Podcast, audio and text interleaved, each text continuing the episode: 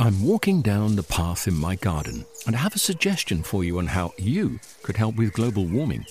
With a large lawn, I found a simple way of making a big difference. I sold my ride on mower and bought a top of the range Kress robotic lawnmower. It runs off rechargeable batteries and uses cutting edge technology to mow and maintain a lawn this size. The petrol mower has gone, and with it, the emissions. I actually don't know why I didn't sell the ride on sooner. With the Kress robotic lawnmower, the lawn is actually looking better. The tiny grass cuttings fall into the grass roots, helping to fertilize the grass. And the family doesn't have to put up with the noise and fumes from the ride on. And I've freed up more of my time to spend with them and in the garden. It's an easy step, and you could also be making that change today. Ask for Kress in your local garden machinery dealer or visit kress.com.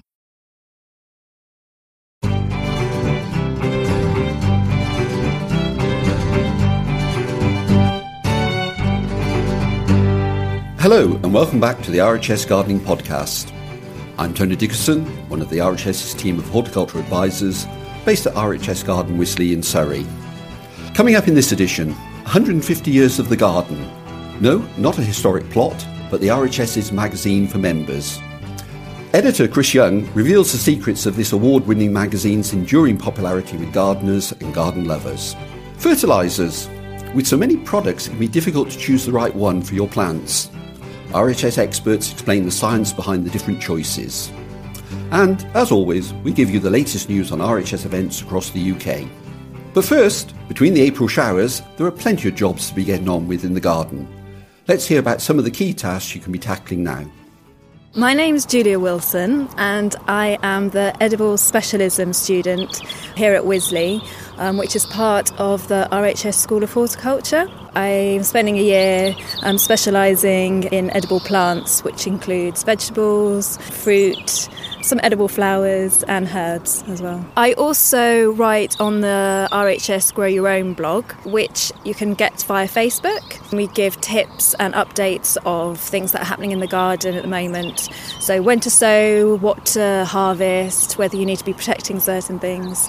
Um, so we've been started doing a lot about seed sowing because that's quite um, a big job at this time of year. Um, also, some of the apple blossom has been looking absolutely beautiful. So we've been putting up some pictures of that because it's just nice because uh, spring is here and you've got this colour and it's after kind of all the dreariness of winter and it's like these fireworks of colour and you've got the bees and that's starting to come out. So it's lovely. It gives you that kind of uh, sense of enlivenment. One of the jobs that we're doing at the moment, we're doing a lot of planting out. So, planting out um, specifically summer brassicas such as cabbages and cauliflower. Um, we started these off indoors, and when the young plants are ready to go out, then that, we've been putting them out um, in the kitchen garden. Um, one of the things that we have had to do is we've been protecting them with fleece, um, just because even though it's lovely and warm and the days are getting longer and it's nice and sunny, the evenings are still a little bit cold, a little bit chilly, and there's a few frosts around at the moment. So, just to give them that little bit of protection, we're covering them with fleece. Um, and then, you know, in a couple of weeks' time, when the threat of the, all the frost has passed, then we'll be able to take them off. The cabbages we've been covering with netting because they're very prone to cabbage butterfly, so it's really important to cover them even from an early stage because if the butterflies get on there, caterpillars chomp through the cabbages in no time, and you don't want to all your hard work sort of getting them to that stage to, to go down the drain. We've been harvesting. My first harvest of the year was rhubarb, which is great. So last night I made a rhubarb crumble, and it's lovely when you kind of have your first crop and are able to use it. So that's really nice. Also, asparagus is ready to pick and use in a nice spring salad. I'm really looking forward to strawberries. They're just coming into flower at the moment, and this year at Wisley there's going to be a festival of strawberries, so people will be able to come along and taste the strawberries. I'm also looking forward to potatoes. First, early potatoes are just starting to appear, and then when we're starting also now to plant out some of our main crop potatoes.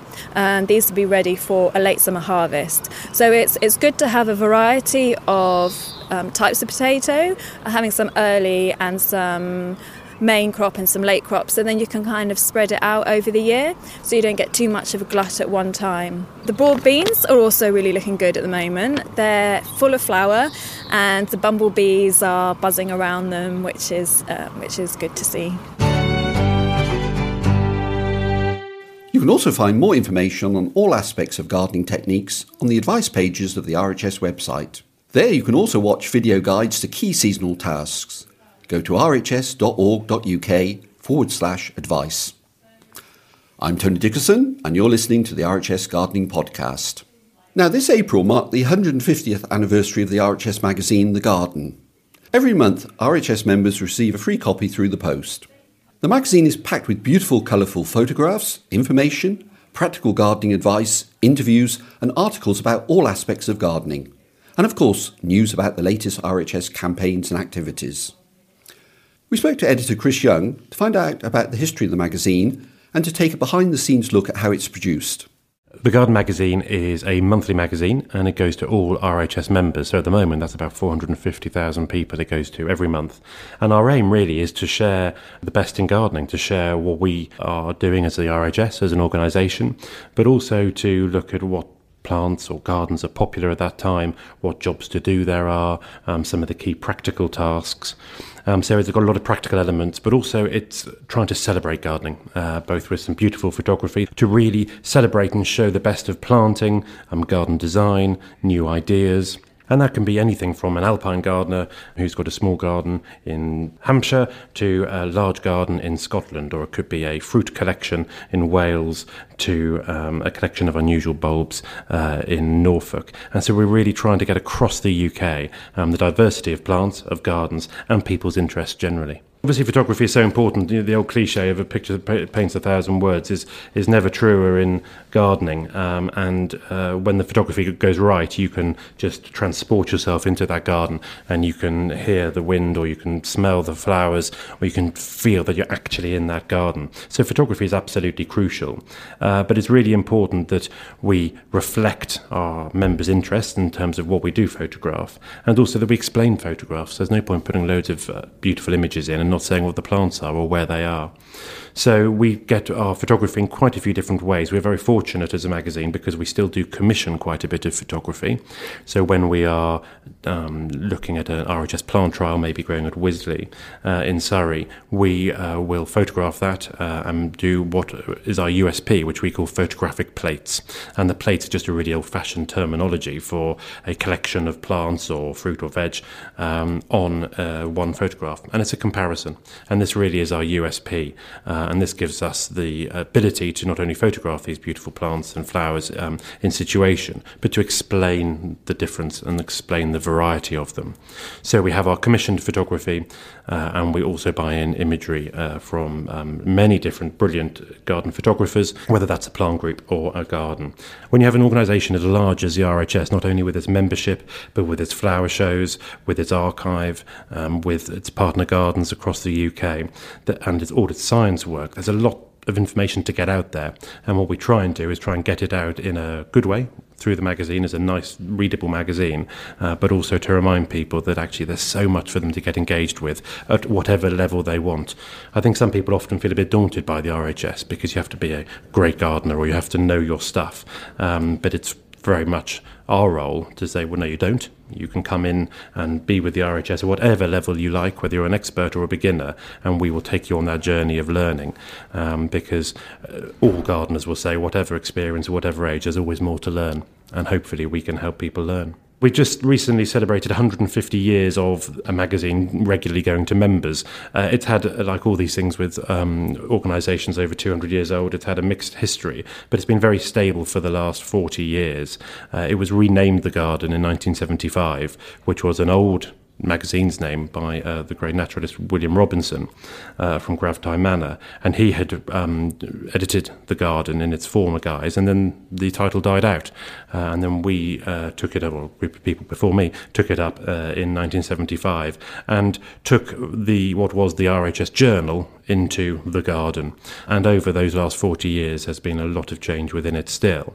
Um, but the premise, um, both of the garden and of the journal before that, is really to celebrate the RHS and to get that information to its members, who, after all, are its organisation. Chris Young, editor of the RHS's magazine for members, The Garden. Remember, as well as the magazine, RHS members also get free entry to all four RHS gardens plus the opportunity to buy priority tickets to our world famous flower shows. You can find out more about the benefits of becoming a member of the RHS and book tickets to the shows and events on our website. Just go to rhs.org.uk forward slash join. This month, plants everywhere are bursting into life. This is a perfect time to get out and about and enjoy some beautiful gardens. Here are a few of the events and attractions to enjoy in the next few weeks. Join us for a feast of rhododendron displays, advice, walks, and more at the Harlow Carr Rhododendron Show between the 14th and 15th of May. The Harlow Carr Rhododendron, Camellia, and Magnolia Group will be on hand with advice and expertise. And you can join an expert led woodland walk or talk. And don't miss the rhododendron competition, featuring the very best specimens the region has to offer. Get your skates on because this weekend, the 30th of April to the 1st of May, all four RHS gardens will be hosting spring fairs. At Hyde Hall, the garden will host the Essex Craft and Design Show with more than 40 artists, craftspeople, and designers who will show and sell fine art, photography, jewellery, ceramics, and textiles. Dust off your taste buds for our sizzling Devon Chili Fiesta at Rosemoor on the 7th to the 8th of May. This sizzling event will feature chili growers, products, and all things hot and beautiful. Our all weather terrace marquee will house top producers from all over the UK with chili plants, chili sauces, chili sausages and fudge, and chili preserves to try and buy. And finally, for rhododendron fans in the south, join us at Wisley for the Rhododendron, Camellia and Magnolia Group centenary event on the 7th and 8th of May. A celebration of 100 years of the group will feature stunning displays, competition classes, features on new cultivars, and advice on using these plants in various garden situations. Join tours of Wisley's Magnolia and Rhododendron collection at Battleston Hill between 10am and 4pm. These four events are all free with normal garden admission. Details of these and hundreds of other events are available on our website at rhs.org.uk forward slash gardens what's on. Now, fertilisers. These are concentrated sources of nutrients for plants. There are hundreds of different types available in shops and garden centres, and you can make your own too. It can be confusing deciding which types of fertiliser is suitable for which plants, particularly for those new to gardening. And what are the benefits? And are there any risks of giving your plants extra feed? I met with Jim Arbury from Wisley to discuss the science and practical uses of fertilisers. Well, we're here on a beautifully sunny day here in spring. Um, winter seems to have gone, at least for a, a day. We're looking at wonderful plants all around us, from herbaceous plants through to great big towering trees, and all appear to be making an awful lot of growth. And we're here today to talk, Jim, a bit about fertilisers, what they are and what they're not. And um, I suppose we need to start, yeah, literally, what, what is a fertiliser? Fertilisers are essentially something which is adding nutrients for plant growth other than those that naturally occur in the soil. And I guess we've got some big oak trees here. We wouldn't think about feeding those. We would expect their extensive root systems to get whatever they need from the soil and so on. But I guess for most of the other plants we're looking around us here, especially those which are uh, put in the ground and then removed later, like the bedding plants, and of course the trees. Some of the smaller trees and shrubs here we're pruning, so I guess we're removing nutrients in those plant materials. So we need to to add some to get these wonderful displays that we're looking at. Now, I suppose roughly we can divide fertilisers into what we might call organic or natural and uh, artificial. I mean, uh, what, what, what do we mean there by artificial fertilisers? Artificial fertilizers uh, those that have been manufactured in in some way rather than organic which might be naturally occurring such as manures composts some liquid feeds which would be directly derived from organic material without a manufacturing process and I suppose uh, if we're looking at a, um, an artificial or man-made fertiliser, I suppose one that the listeners will be very familiar with will be Growmore or Vitax Q4, you know, uh, well-known uh, formulations, and those are what we call compound fertilisers. Now, now again, what do we mean when we talk about a compound fertiliser?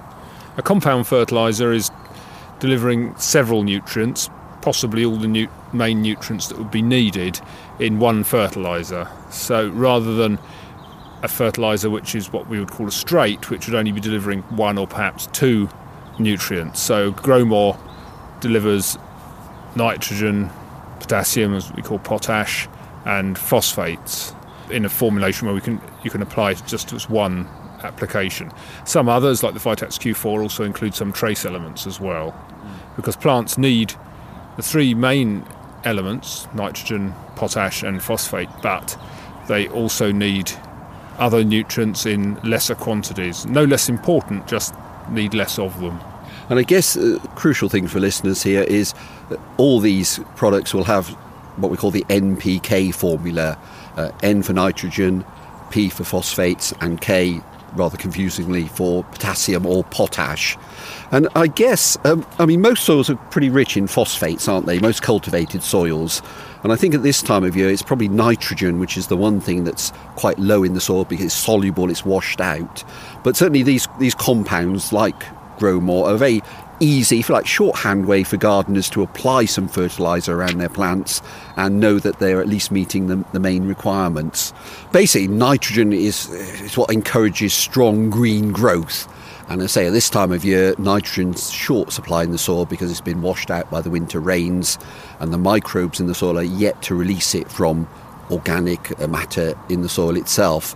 Phosphates, I suppose, generally what encouraging good rooting and uh, uh, good growth. But I say, phosphates, they certainly in cultivated soils are normally at fairly good levels and uh, probably most soils don't need too much in the way of additional phosphates.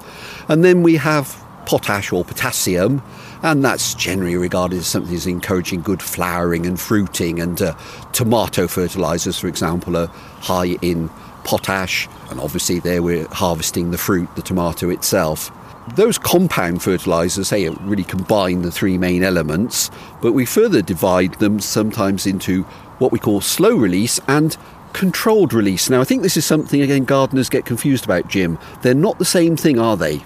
No, slow release is when they're in a form which will break down slowly, which will probably be in the case of Vitax Q4, also something like bone meal. But it's not actually controlled. Controlled release are fertilizers which are usually in a a pelleted form, so they're coated with a coating, and that breaks down slowly in a, in a controlled way, or a fairly controlled way. It will depend on soil moisture and temperature about how fast it does break down, but it's controlled rather than just releasing slowly. We also talk about liquid feeds, and we'll, we'll say a bit more about those in a moment. But uh, again, going back to the main elements, um, if you want to feed high amounts of nitrogen early on, then the gardeners will probably be looking at a product such as sulfate of ammonia. And if you want to boost the amount of potash or potassium, then there's sulfate of potash. We call those straights. They're just, if you like, in a sense, pure uh, elements uh, of those particular fertilisers. But I say most gardeners will use a general compound fertiliser early on, and um, if they're organic gardeners, though, they'll be looking at other products. And uh, I mean, what would be the sort of organic equivalents of Growmore, Jim? there are some equivalents. Blood, blood fish, and bone uh, aims to give an equivalent of something like Growmore because it has the blood is the nitrogen and the bone, particularly the phosphate and so on. So it gives a, a reasonable mix of NPK, nitrogen, phosphate, and potash. Also, pelleted chicken manure will give all three, although it's more nitrogen than the other two. So they're both going to give some of each actually most of the organic materials will be giving more than just one. They're not. They don't tend to really be straights in most cases. I suppose if we're talking about natural-based products, Jim, we've got garden compost and also, of course, uh, animal manures, which uh, uh, certainly uh, gardeners who follow no, no dig regimes and so on rely very much on manure and so on. What about garden compost? I mean, as a, a source of nutrients, I mean, how useful actually is it? Both manures and garden composts are are useful. Garden compost doesn't have a, a huge amount of nutrients in. It tends to have more potash relative to nitrogen, whereas manures tend to have more nitrogen than potash, roughly speaking.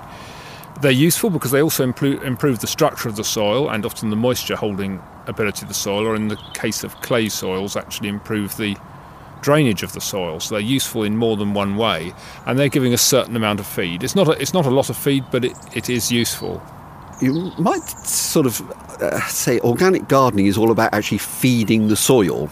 Whereas with the, the artificial fertilisers and so on, we're also, well, we're usually talking about feeding the plants. But organic gardeners have this approach where they're looking to feed the soil, build up the community of soil organisms in the soil that in turn break down the organic matter and release the nutrients in them, very often in a rather s- slow release form.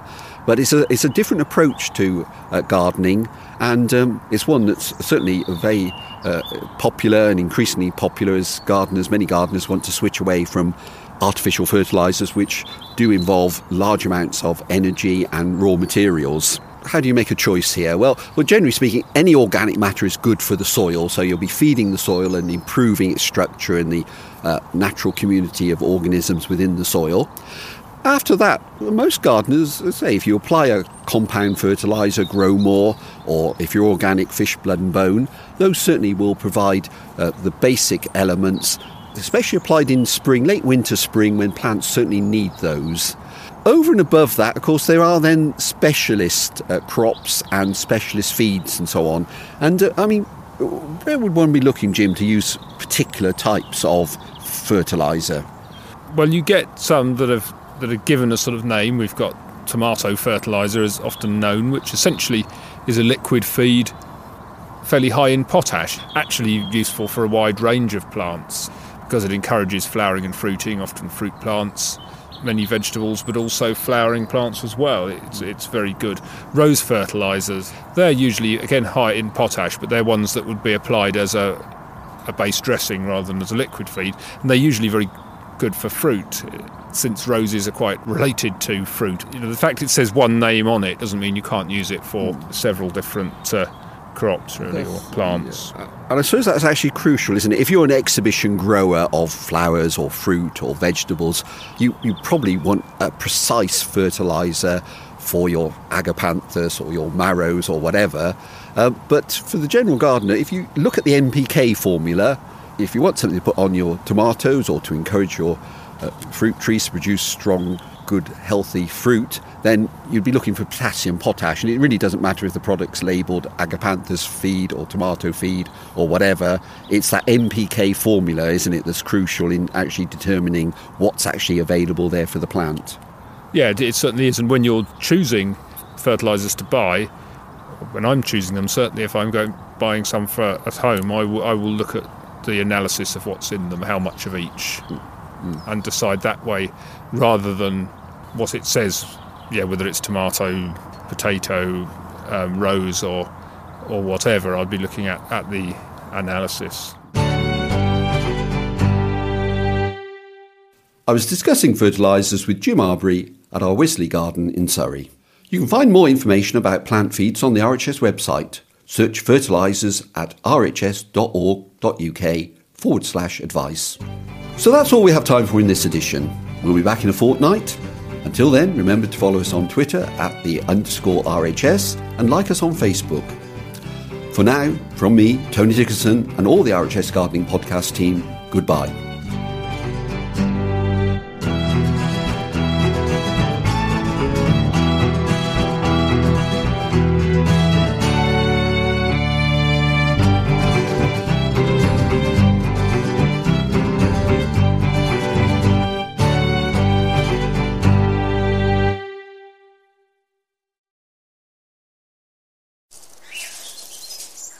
Walking down the path in my garden and I have a suggestion for you on how you could help with global warming. With a large lawn, I found a simple way of making a big difference. I sold my ride on mower and bought a top of the range Kress robotic lawnmower. It runs off rechargeable batteries and uses cutting edge technology to mow and maintain a lawn this size. The petrol mower has gone, and with it, the emissions. I actually don't know why I didn't sell the ride on sooner.